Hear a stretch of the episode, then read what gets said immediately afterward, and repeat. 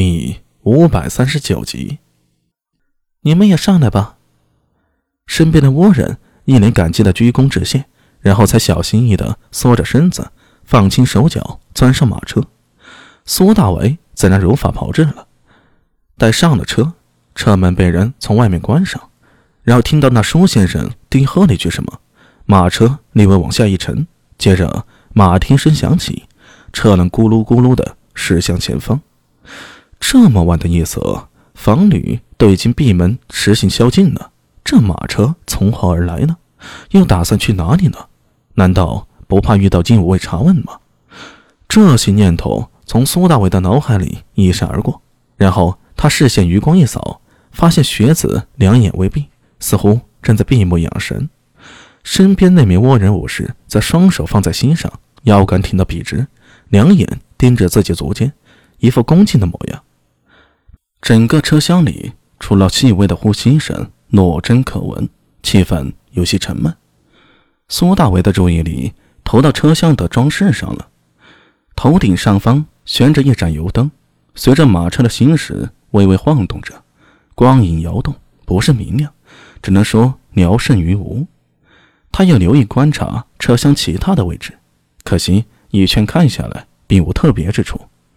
苏大为暗自抿了抿唇。学着身边倭人的样子，盯着自己脚尖，将呼吸调匀。这一夜还很长呢。到了，下来吧。随着舒先生低沉嘶哑的声音，车厢的门被拉开了。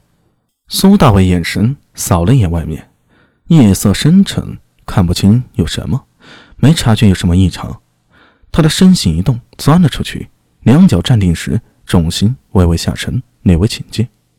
这个时候，终于看清了，外面是一处荒废的道观，月光幽冷，斜照在观前，半是残破的观门上挂着一块斜歪的牌匾“老君观”。苏大为脑海里飞快地思索着：长安何处有这种残破的道观呢？话说李唐立国以后，追封道家李老君为祖，李老君就是战国李耳，又叫老子。传著于后世的便是那篇《道德经》了，以及老子骑青牛西出函谷关的传说。因为这层关系啊，大唐封道教为国教，在高祖李渊及太宗时期，道教香火还是鼎盛的一番。可惜后来佛教香火渐盛，以及玄奘法师从西域驮经东归了，佛法大兴，在长安举行了佛道两门变法，数次都是以佛家为甚，道教的声势。大不如前，这一切在苏大伟的脑海里飞快翻起。没等他想的更多，就听到舒先生站在关门前，伸手示意：“贵客，请。”哼！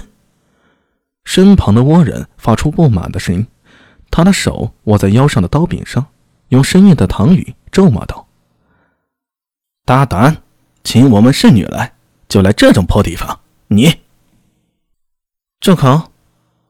学子伸手打断了倭人武士的话，后者神情有些惶恐，深深的鞠躬，低头致歉：“在下蒙浪了。”学子摇了摇头，目光扫过低手的倭人武士：“你很不错，叫什么名字？”“呃，在在下星耀卫门。”那倭人武士大为激动，一时间声音都结巴起来：“好。”学子从唇间吐出一个清脆的“好”字，迈步走向道观。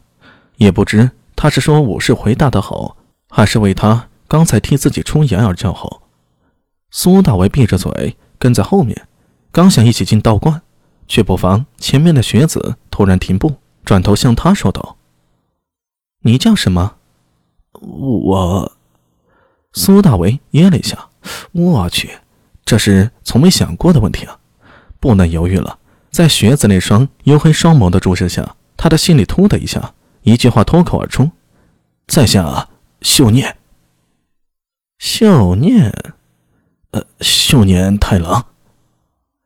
苏大为硬着头皮说出来，刚才差点冲口说出“一休”两个字，都怪那倭人武士，叫啥不好，居然叫啥心右卫门，尼玛！好在老子机智。